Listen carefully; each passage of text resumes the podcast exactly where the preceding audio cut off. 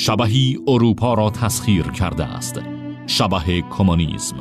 تمام قدرت های کهن اروپا از پاپ و تزار گرفته تا مترنیخ، گیزو، رادیکال های فرانسوی و پلیس امنیتی آلمان همه و همه با یکدیگر متحد شدند تا این شبه را شکست دهند.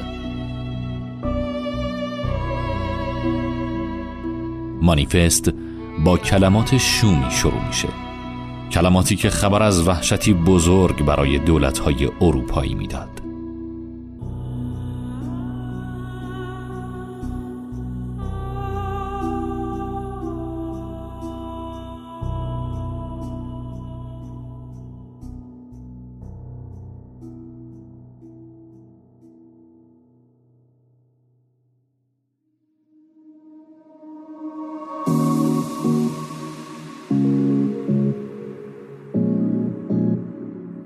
حتما شما هم کسانی رو می‌شناسین که از معامله بیت کوین و ارزهای دیجیتال درآمد و سود به دست میارن. شاید شما هم به ورود به این دنیای هیجان انگیز فکر می‌کنین اما به نظرتون پیچیده میاد و یا نگران ایمنی این روش از درآمدزایی هستین. اگه شما هم چنین دغدغه هایی دارین یا بین صرافی های ارز دیجیتال نمی‌دونین کدوم رو انتخاب کنین می‌تونین یه سری به والکس بزنین. والکس W A L E X valix.ir چرا والکس؟ چون پشتیبانی 24 ساعته داره و هر زمان که مشکلی داشته باشین می‌تونین به راحتی حلش کنین. کوین های متنوعی داره و مدام کوین های جدید رو به بازارش اضافه می‌کنه. ابزارهای مختلف و کارآمدی داره که برای معامله های حرفه‌ای بهتون کمک می‌کنه. والکس حدود 700 هزار کاربر داره و این خودش می‌تونه نشون بده چقدر قابل اطمینان و کارآمده. یه هدیه هم از طرف والکس به شما میدن. و اگه با کدی که اطلاعاتش توی توضیحات این قسمت وجود داره ثبت نام کنین جایزه می‌گیرین. با تشکر از والکس حامی مالی این قسمت از پادکست سکه.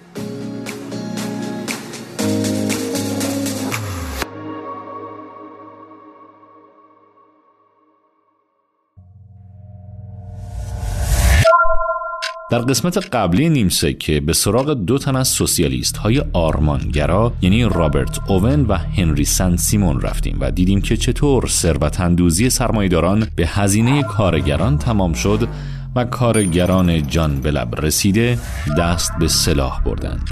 در همین زمان اشراف و سرمایه داران اصلاحگری مثل اوون و سن سیمون سعی کردند که با دعوت از طبقات و گروه های اجتماعی مختلف کاستی های اجتماعی رو رفع کنند و وضعیت کارگران رو بهبود ببخشند. اما در نهایت تلاش های سوسیالیست های آرمانگرا راه به جایی نبود. حالا دیگه اروپا مثل یک انبار بزرگ بارود شده بود و این انبار اونقدر بزرگ بود که کل دنیا رو به آتش بکشه.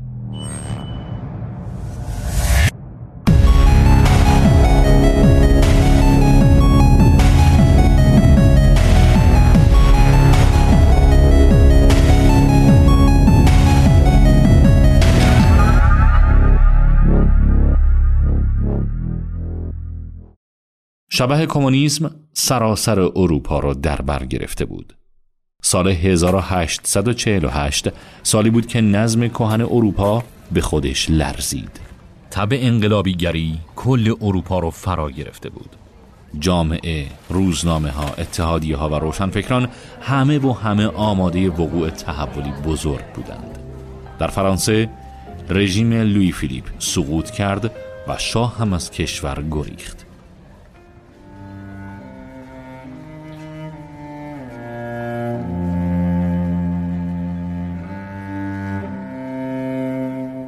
کارگران پاریسی بدون هماهنگی و برنامه ریزی قبلی شورش کردند و با احتزاز پرچمی سرخ بر سردر ساختمون شورای شهر پاریس پیروزی خودشون را اعلام کردند. در بلژیک پادشاه وحشت زده اون کشور استعفای خودش رو تقدیم مجلس کرد. خیابونهای برلین سنگرکشی شده بود و صدای شلیک گلوله ها از هر طرف شنیده می شد. ایتالیا، اتریش، چک، مجارستان و بقیه کشورهای اروپا همه درگیر شورش های مردمی و کارگری بودند. مانیفست فریاد می‌زد که تنها راه بهبود انقلاب و تنها وسیله رسیدن به این هدف زور و سلاحه. بگذارید طبقات حاکمه از انقلاب کمونیستی به لرزه درآیند. پرولتاریا چیزی به جز جان خود ندارد که از دست بدهد پرولتاریا دنیا را فتح خواهد کرد واقعا هم طبقات حاکمه به خودشون لرزیده بودند در یک لحظه کوتاه به نظر می رسید که دنیا زیر و رو شده انگار که دیگه هیچ چیز به وضع قبلش بر نمی گرده. اما حرکت های خودجوش و بی هدف مثل تیری در تاریکی هستند و به ندرت به هدف می خورند. در ابتدا مردم به پیروزی های دست پیدا کردند اما بعدش سرگردون موندند و نمی‌دونستند که از این به بعد چی کار باید بکنند. شروع هیجان انقلابی یا فروکش کرد و یا سرکوب شد. گارد ملی فرانسه با قتل عام انقلابی های پاریس شهر رو پس گرفت. در بلژیک از پادشاه تقاضا کردند که دوباره به سلطنت برگرده. انقلابی های اتریش و مجارستان هم در خیابونها تیرباران شدند. در آلمان هم انقلابیون به اختلاف خوردند و مملکت رو دو دستی تقدیم امپراتور کردند. بله انقلاب به پایان رسید انقلابی که با رستاخیز مقایسه می‌شد به پایان رسید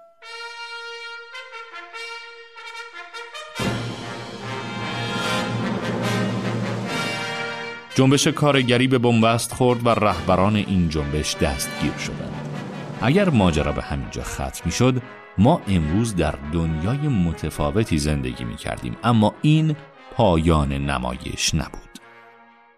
قیام سال 1848 به هدف خودش رسیده بود و صحنه را برای نمایش اصلی آماده کرده بود. مانیفست علا رقم تمام شعارها و جملات گزندش قرار نبود به احساسات انقلابی مردم دامن بزنه بلکه کاملا به عکس مانیفست دنبال این بود که فلسفه ای رو تبیین کنه. اون فلسفه هم چیزی نیست به جز جبر تاریخی. در تصویری که مانیفست از تاریخ ترسیم می‌کنه انقلاب پدیده اجتناب ناپذیره کمونیسم خلاف سوسیالیسم به دنبال این نبود که از خواسته ها و آرزوهای مردم برای اصلاح جامعه قصرهای خیالی بسازه. کمونیسم فقط ستاره رو به مردم نشون می‌داد و می‌گفت می‌بینید این ستاره سرنوشت شماست و مقدره که این مسیر رو طی کنه. بنابراین شکست انقلاب های سال 1848 باعث یأس رهبران کمونیسم نشد. اونها مطمئن بودند که در آخر پیروزی با پرولتاریاست مانیفست برنامه بلند مدت بود اما نویسندگانش انتظار نداشتند که برای تحقق پیش بینی هاشون مجبور باشن هفتاد سال دیگه صبر کنند. به علاوه اونها اروپا رو به عنوان بستر وقوع انقلاب در نظر داشتند و حتی به روسیه فکر هم نمی کردند. اما همه ما ادامه ماجرا رو می‌دونیم مانیفست دقیقا چی بود؟ مانیفست ترشحات مغز نابغه‌ای به اسم کارل مارکس بود. در واقع اگه بخوایم دقیق تر باشیم باید بگیم که مانیفست محصول همفکری و همصحبتی مارکس و یار شفیقش فردریش انگلز بود.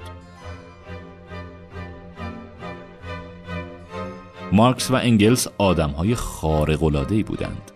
در خارق العاده بودن اونها همین بس که زمانی نه چندان دور نیمی از دنیا مثل قدیس ها می پرستیدنشون و نیم دیگه ازشون متنفر بودن. اما مارکس و انگلز نه قدیسند و نه شیطان مجسم. نوشته های اونها هم نه کتاب مقدسه و نه مایه کفر. مثلا اکثر ما شنیدیم که میگن مارکس گفته دین افیون توده هاست. کمونیست های روسی از همین جمله برای بستن کلیساها استفاده کردند و مسیحی ها هم همین جمله رو نشان الهاد مارکسیست ها می دونستند.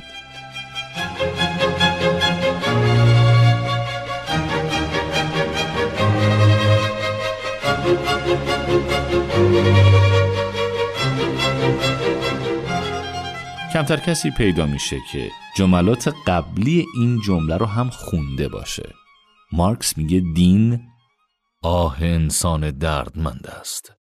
عاطفه یک جهان بیقلب است و روح یک دنیای بیروح. دین افیون توده هاست.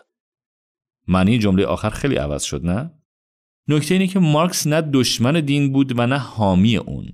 مارکس فقط تلاش می‌کرد که با نگاهی فلسفی و ماتریالیستی پدیده های جهان رو با دقت بررسی کنه. مارکسی که ما می‌شناسیم خیلی با مارکسی که واقعا بوده تفاوت داره. همه مردم مارکس انقلابی رو می‌شناسند اما به ندرت کسی پیدا میشه که مارکس اقتصاددان رو بشناسه.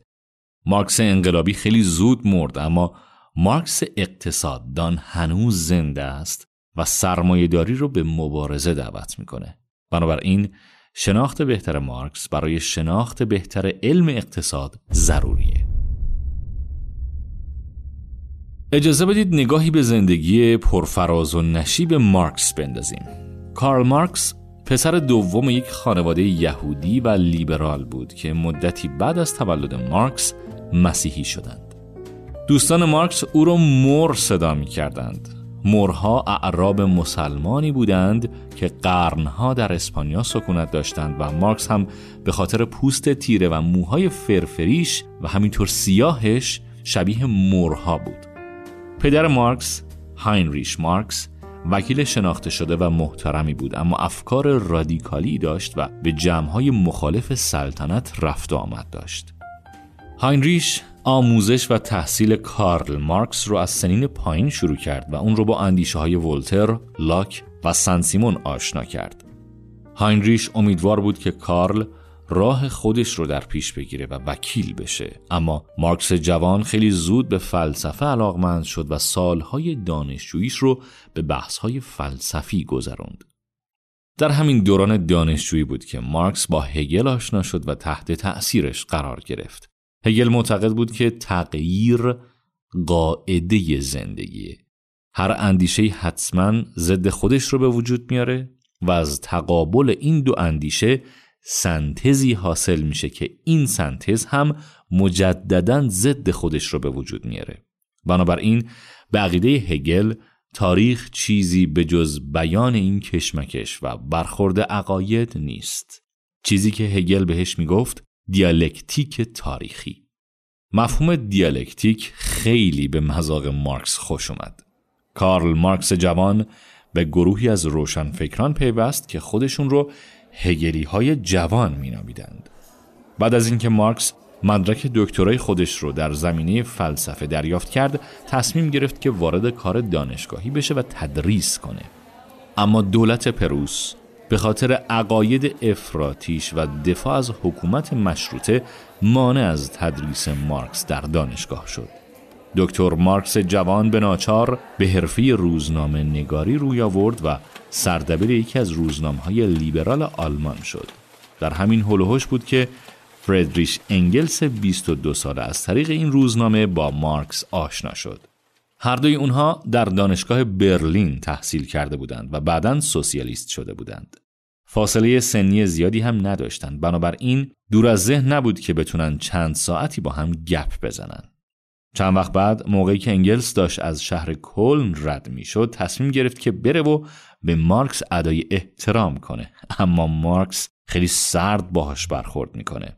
در واقع مارکس از این بچه پولدار کمونیست خیلی خوشش نمیومد وقتی که این دو مرد با هم دیگه خداحافظی می‌کردن هیچ کدوم فکرش هم نمی‌کردن که سرنوشتشون تا آخر عمر به هم گره خورده. عمر اولین روزنامه ای که مارکس سردبیریش رو بر عهده گرفته بود کوتاه بود. دولت پروس سانسور شدیدی نسبت به عقاید رادیکالی مارکس اعمال می کرد. در نهایت هم به خاطر چاپ مقاله‌ای در نقد پادشاهی روسیه تزار از دولت پروس درخواست کرد که روزنامه مارکس تعطیل بشه و همینطور هم شد. بعد از این مارکس به پاریس رفت تا در فضای بازتری قلم به دست بگیره اما قبل از اینکه بره با جنی وستفالن همسایه و همبازی دوران کودکیش ازدواج کرد. جنی دختر یک اشراف زاده بود.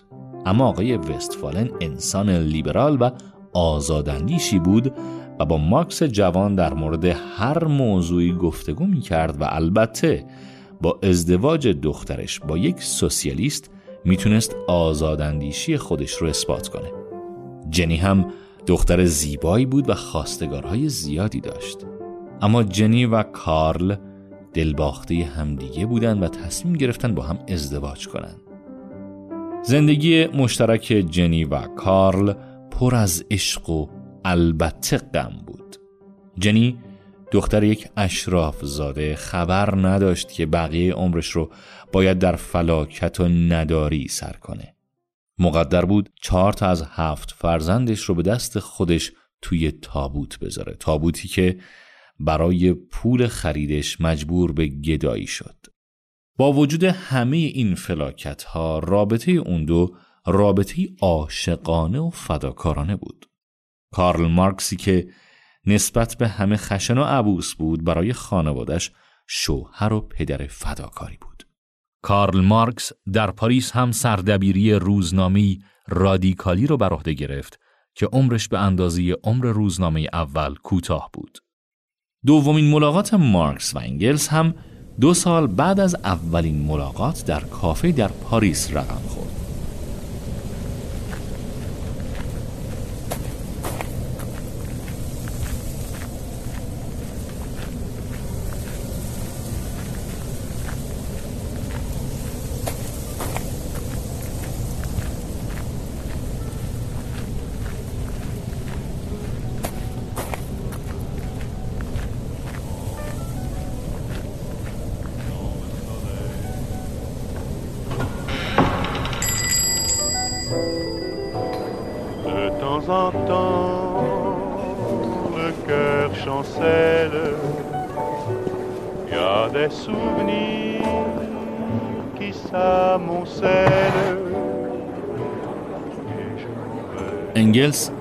کتاب جدیدش رو که در مورد طبقه کارگر انگلستان نوشته بود به مارکس نشون داد. انگلس مارکس رو قانع کرد که طبقه کارگر انقلاب نهایی تاریخ رو رقم بزنه. مارکس هم از فلسفه دیالکتیک تاریخ برای انگلس گفت اینجا بود که دو مرد برای اولین بار حس کردند که چقدر افکارشون با هم می‌خونه جرقه دوستی مادام العمر مارکس و انگلس در همین کافه کوچک پاریسی زده شد طی یکی دو سال بعد مارکس و انگلس در کافه های پاریس با همدیگه ملاقات می کردند و ایده هاشون رو به هم می گفتند.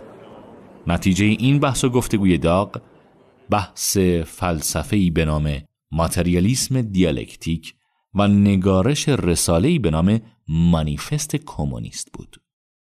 این فلسفه دیالکتیکی بود چون که با تغییر سر و کار داشت و ماتریالیستی بود چون که با دنیای عقاید و مسائل انتظایی کاری نداشت بلکه درباره مسائل اجتماعی و مادی بحث می کرد. حرف ماتریالیسم دیالکتیک این بود که نباید مسائلی مثل حقیقت و عدالت رو در فلسفه جستجو کرد بلکه باید در اقتصاد به اونها پاسخ داد. مارکس میگه که هر جامعه ای بر یک پایه اقتصادی بنا شده. مثلا جامعه انسانهای اولیه بر اساس شکار بنا شده بود. جامعه یک جانشین مبتنی بر کشاورزی بود و جامعه مدرن هم بر صنعت. این فعالیت اقتصادیه که زیر بنای جامعه رو شکل میده اما جامعه به روبنایی هم نیاز داره این روبنا هم فرهنگ، قوانین، حکومت و دینه که باید مبتنی و منطبق بر زیربنای جامعه باشه. نمیشه جامعه شکارگر رو بر اساس قوانین جامعه صنعتی تصور کرد. همینطور نمیشه انتظار داشت که جامعه روستایی همون فهمی رو از قانون و حکومت داشته باشه که جامعه صنعتی داره البته مارکس عقاید و اندیشه ها رو خونسا و بی اثر نمی‌دونه. بلکه میگه اندیشه ها و عقاید خودشون محصول محیط هستند ولی می‌تونن در محیط تغییر و دگرگونی ایجاد کنن. اما تغییر و دگرگونی فقط در دنیای عقاید اتفاق نمیافته. خود این محیط یا دنیای اقتصاد هم مدام در حال تغییره. اختراع ماشین بخار باعث شد که کارگاه های سنتی قدیمی جاشون رو به کارخونه های مدرن بدن. در نتیجه این تغییر روبنای فرهنگی و اجتماعی هم تغییر می‌کنه. طبقه از بین میره و طبقه دیگری به وجود میاد. بازار طبقه تجار حرفه‌ای رو خلق کرد و کارخانه پرولتاریا رو. بنابراین تغییر شیوه تولید به نهادهای قدیمی فشار وارد می‌کنه و طبقات جدیدی به وجود میاره که جانشین طبقات قدیمی میشن. همین که یک شیوه تولید جدید به وجود میاد، منافع طبقات صاحب قدرت تهدید میشه و طبقات جدیدی از این وضع منتفع میشن. بنابراین طبقات اجتماعی مدام در حال زیر و رو شدن هستند. در نتیجه این زیر و رو شدن نزاع طبقاتی در می‌گیره. طبقاتی که موقعیتشون به خطر افتاده به جنگ طبقاتی میرن که موقعیت بهتری به دست آوردند. تاریخ دوست کسی نیست. طبقات اجتماعی به تدریج از بین میرن و جای خودشون رو به طبقات جدید میدن. بنابراین تاریخ نمایشی از مبارزه دائمی و پیوسته طبقات برای تقسیم ثروت جامعه است. حالا پیشگویی این نظریه مارکس و انگلس چی بود؟ انقلاب حتمی که سرمایه داری رو از بین می‌بره. مارکس و انگلس در دوران حیات خودشون شاهد این بودن که زیربنای نظام سرمایه داری تولید صنعتی مبتنی بر کار کارگران بود. اما روبنای این نظام مالکیت خصوصی بود و باعث می شد بخش کوچکی از جامعه که مالکیت ماشین ها را در اختیار دارند بخش بزرگی از سود حاصل از تولید رو به جیب بزنند. در حالی که کارگران که مهمترین بخش تولید هستند سهم کمی از سود دارند. در نتیجه به نظر مارکس و انگلس روبنا و زیربنای جامعه صنعتی با همدیگه تناقض داشتند و این تناقض نمی‌تونست تا ابد ادامه داشته باشه. سرمایهداری گور خودشو کنده بود. این جوهره حرفی بود که مارکس و انگلس در مانیفست زدند. توقف مارکس در پاریس هم خیلی طول نکشید. مارکس حتی توی پاریس هم داشت دولت پروس رو قلقلک می‌داد و همین شد که از پاریس هم اخراج شد. خانواده مارکس در سال 1848 مجبور شد به بروکسل بره. از شانس بدشون در همون سال آتش انقلاب دامنشون رو گرفت و بعد از اینکه پادشاه بلژیک تاج و تختش رو باز پس گرفت مارکس رو از بلژیک اخراج کردند. مارکس به ناچار به آلمان برگشت و مدیریت روزنامه رو بر عهده گرفت. اما حکومت این بار هم به مارکس رحم نکرد و روزنامهش رو تعطیل کرد. مارکس آخرین شماره روزنامه رو به رنگ سرخ چاپ کرد. رنگی که بعدا نماد کمونیسم شد. تنها جایی که برای کارل مارکس انقلابی مونده بود لندن بود. وضعیت مالی مارکس خیلی اسفبار شده بود. بچه های مارکس حتی غذای مناسبی برای خوردن نداشتند. این انگلس یار و یاور همیشگی مارکس بود که خانواده مارکس رو تأمین می کرد. انگلس در اون موقع در منچستر زندگی می کرد و در بورس منچستر ثروتی به هم زده بود. از طریق همین ثروت هم دائما برای مارکس چک و پول میفرستاد. اما با وجود همه این کمک ها وضع خانواده مارکس تعریفی نداشت. مارکس هیچ درآمدی نداشت و کار روزانش این شده بود که هر روز از ساعت ده صبح تا هفت شب در موزه بریتانیا مطالعه کنه و بنویسه. به خاطر حرفای تند و تیزش هیچ کس حاضر نبود مارکس رو استخدام کنه. خانواده مارکس مجبور شد همه دارایی هاش رو بفروشه. مارکس حتی دیگه نمی‌تونست از خونه بیرون بره چون که کفش هاش رو هم گرو گذاشته بود. حتی اونقدر پول نداشت که بخواد تمر بخره تا نوشته هاش رو برای ناشر بفرسته. اما مارکس مهمترین کارهای زندگیش رو در همین زمان انجام داد. مارکس و انگلس سالها قبل همزمان با چاپ مانیفست اولین اتحادیه کمونیسم رو هم تأسیس کرده بودند. مدتی بعد انقلاب 1848 شکست خورد و اتحادیه هم روی کاغذ باقی موند. اما در سال 1864 مارکس و انگلس دوباره شانس خودشون رو امتحان کردند. مجمع بین المللی کارگران یا اینترناسیونال اول به ناگهان متولد شد و قدرت گرفت. خیلی زود تعداد اعضای اینترناسیونال به هفت میلیون نفر رسید. رد پای اینترناسیونال در تمامی اعتصابات کارگری اروپا قابل مشاهده بود. طرفداران اوون، فوریه، سن سیمون و خیلی از گروه های سوسیالیست دیگه زیر پرچم اینترناسیونال و مارکس جمع شده بودند. مارکس با قدرت گروه خودش رو مدیریت می کرد. لحن جنگ طلبانه و قدرتمند مارکس برانگیزنده بود. زبانش مثل یک اقتصاددان روشن و دقیق، مثل یک فیلسوف فسیح و بلیغ و مثل یک انقلابی تند و گزنده بود. اما همین زبان تند و گزندش کار دستش داد. مارکس بعد مدتی با رهبران پرنفوذ سوسیالیست مثل پرودون و باکونین به مشکل خورد. باکونین یک انقلابی به تمام معنا بود و سابقه تبعید در سیبری رو هم داشت. میگن انقدر سخنران قهاری بوده که اگه به شنوندهاش دستور می‌داد رگ گردنشون رو بزنن اونها این کارو می‌کردن. در افتادن با چنین مردی به نفع مارکس نبود اما مارکس هم آدمی نبود که با کسی مدارا کنه کوچکترین اختلافی باعث شد مارکس با باکونین و پرودون به اختلاف بخوره کم کم گروه های مختلف از اینترناسیونال جدا شدند آخرین میتینگ اینترناسیونال پنج سال بعد از تأسیسش یعنی سال 1874 در نیویورک برپا شد و شکست غمانگیزی به همراه داشت. سالها بعد پس از مرگ مارکس اینترناسیونال دوم و سوم هم تشکیل شدند اما هیچ کدوم به اندازه اولی تند و تیز و انقلابی نبود. اینترناسیونال اول تجلی شخصیت انقلابی و اسیانگر مارکس بود. اما مارکس انقلابی درباره شکل جامعه‌ای که بعد از انقلاب باید به وجود بیاد هیچ نظری نداشت.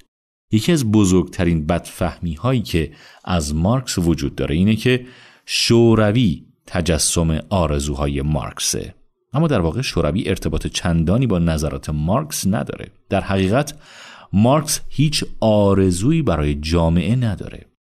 تنها اعتقاد مارکس اینه که به خاطر قوانین تکامل جامعه سرمایهداری محکوم به شکسته. اما این قوانین چی بودن؟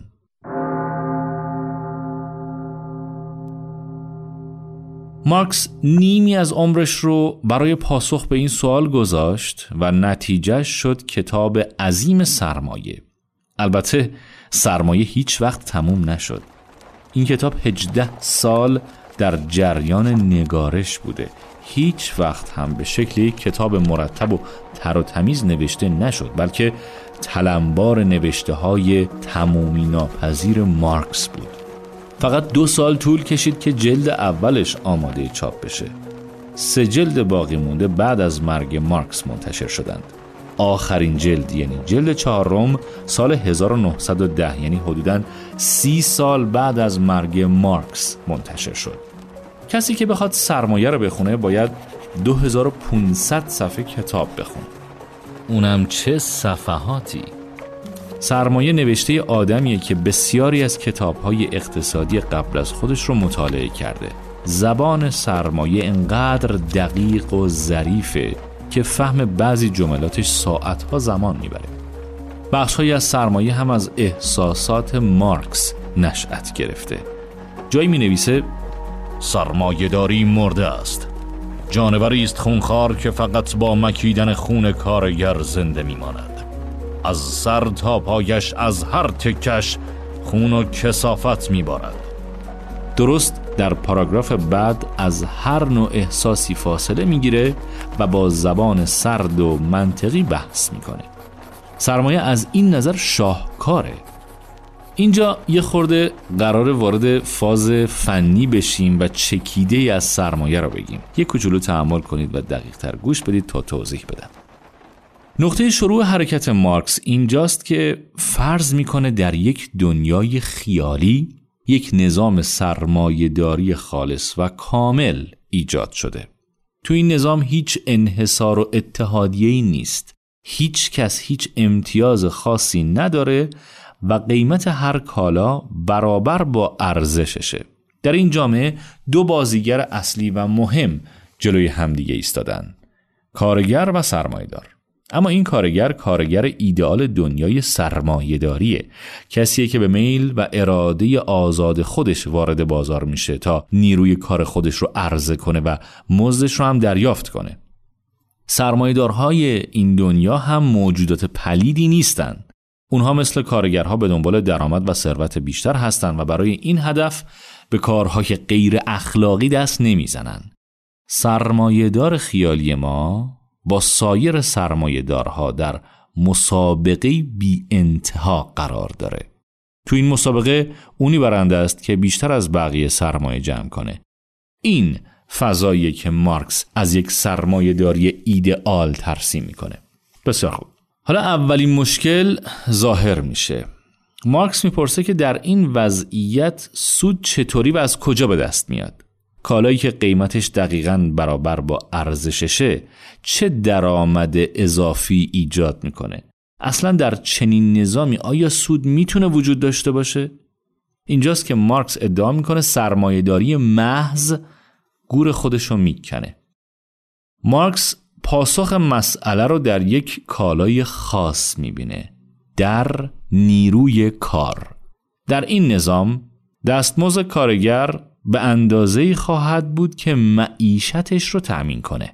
در واقع ارزش واقعی کارگر با دستمزدیه که برای زندگی احتیاج داره.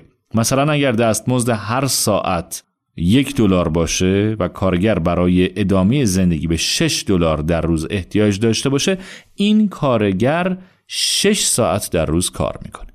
اما کارگری که کاری رو میپذیره خیلی متوجه ساعتهای کاریش نیست بلکه دنبال اینی که دستمزد معاشش رو به دست بیاره. اینجاست که مارکس کلید مسئله رو به دست ما میده.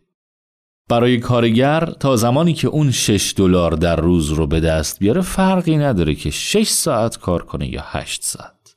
بنابراین میپذیره که 8 ساعت کار بکنه و دستمزد 6 ساعت کار رو بگیره.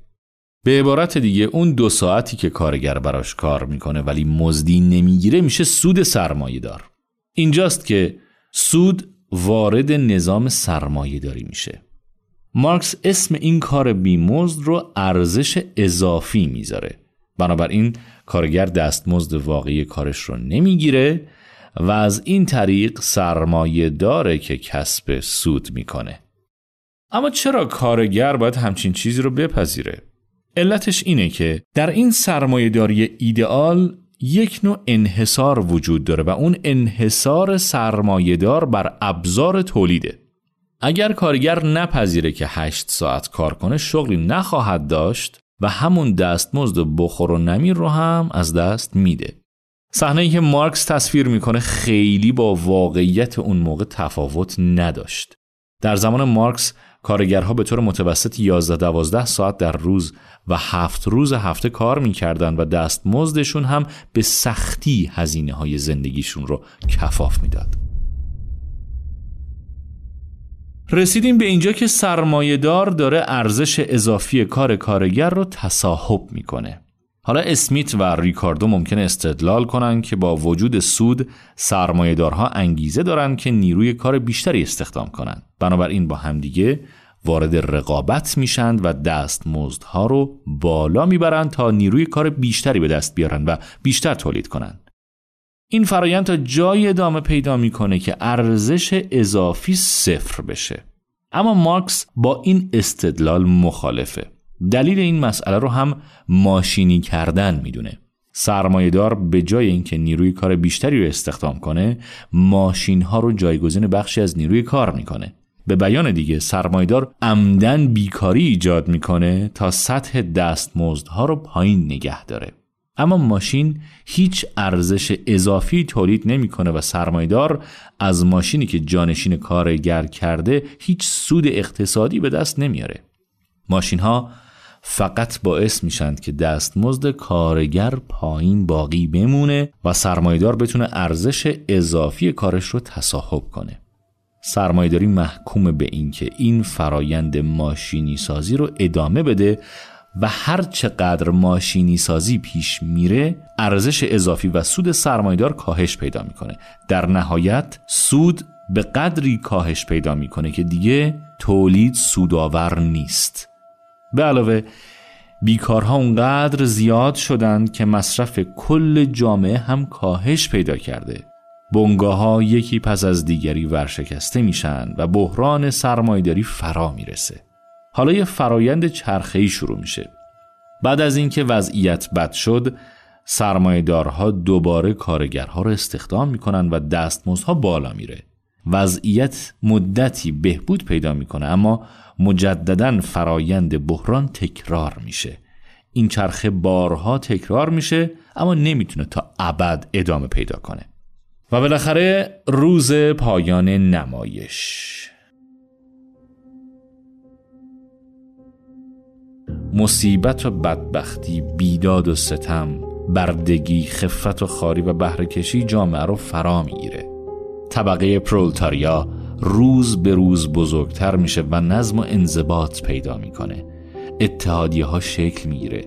شورش و اسیان فوران می‌کنه. دیگه کارگر در پوسته سرمایهداری نمی گنجه جامعه به دو نیم میشه و سرمایهداری به زانو در میاد. نمایشی که مارکس ارائه میده با سقوط اجتناب ناپذیر سرمایهداری به پایان می‌رسه. اما مارکس در مورد اینکه جانشین سرمایه داری چی می‌تونه باشه حرف زیادی برای گفتن نداره. مارکس فقط میگه که جامعه بی طبقه روی کار میاد و زیربنای اقتصادی مبتنی بر مالکیت خصوصی از بین میره و جامعه مالک ابزار تولید خواهد شد. البته قبل از اینکه این کمونیسم خالص محقق بشه جامعه یک مرحله دیکتاتوری پرولتاریا رو تجربه می‌کنه.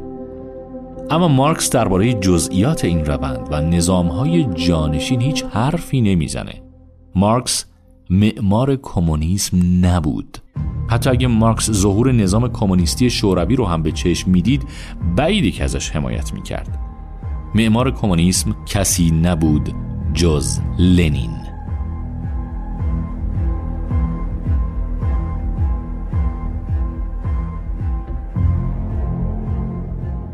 البته جالبه که خیلی از پیشگویی های مارکس به شکل ترسناکی محقق شدند.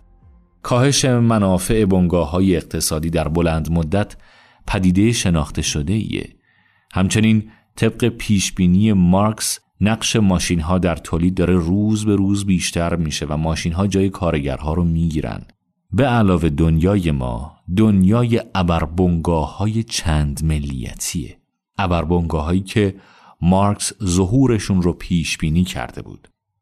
دورهای بازرگانی که مارکس ازشون حرف می‌زد الان بخش ثابتی از درس اقتصاد کلان اقتصاده. اما مهمترین پیشبینی مارکس محقق نشد. حداقل هنوز نشده و اون پیشبینی هم سقوط سرمایه داریه بعد از مدتی که از دوستان قدیمی مارکس مرد و ارسیهی برای مارکس باقی گذاشت انگلس هم بعد از مرگ پدرش به نون و نوایی رسید و از اون به بعد دیگه خانواده مارکس رنگ فقر رو به خودش ندید. جنی در سال 1881 فوت کرد. اون چهار تا از بچه هاش رو به دست خودش توی قبر گذاشته بود و سالهای فقر و نداری رو تجربه کرده بود. جنی و کارل خیلی زود پیر و شکسته شدند. مارکس انقدر بیمار بود که نتونست در مراسم تدفین همسرش شرکت کنه. وقتی که انگلس وضعیت مارکس رو دید گفت مر هم مرده است. اما مارکس محکوم بود که دو سال دیگه از زندگی رو تحمل کنه. معیوس و ناراحت از دامادهاش و خسته و دل مرده از مبارزه برای جنبش طبقه کارگر بالاخره روزی از ایمانی که هرگز در طول زندگی رهاش نکرده بود به سطوح اومد و گفت من مارکسیست نیستم.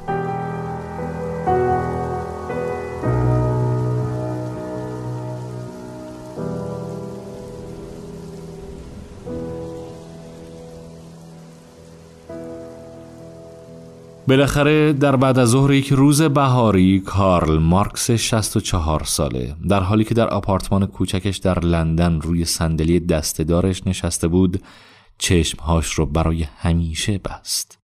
سالها انتظار برای سقوط سرمایهداری به جایی نرسید. اقتصاددانها دیگه مطمئن شده بودند که قرار نیست به این زودی ها سرمایهداری سقوط کنه. بنابراین لازم بود این نظام رو بهتر بشناسند. باید عناصر این نظام رو بهتر میشناختند و یاد می‌گرفتند که باهاش کنار بیان. بعضی ها دنبال این بودند که از سرمایهداری دفاع کنند و بعضی هم به دنبال نقدش بودند. یکی از این افراد نقاد تورستین وبلن بود.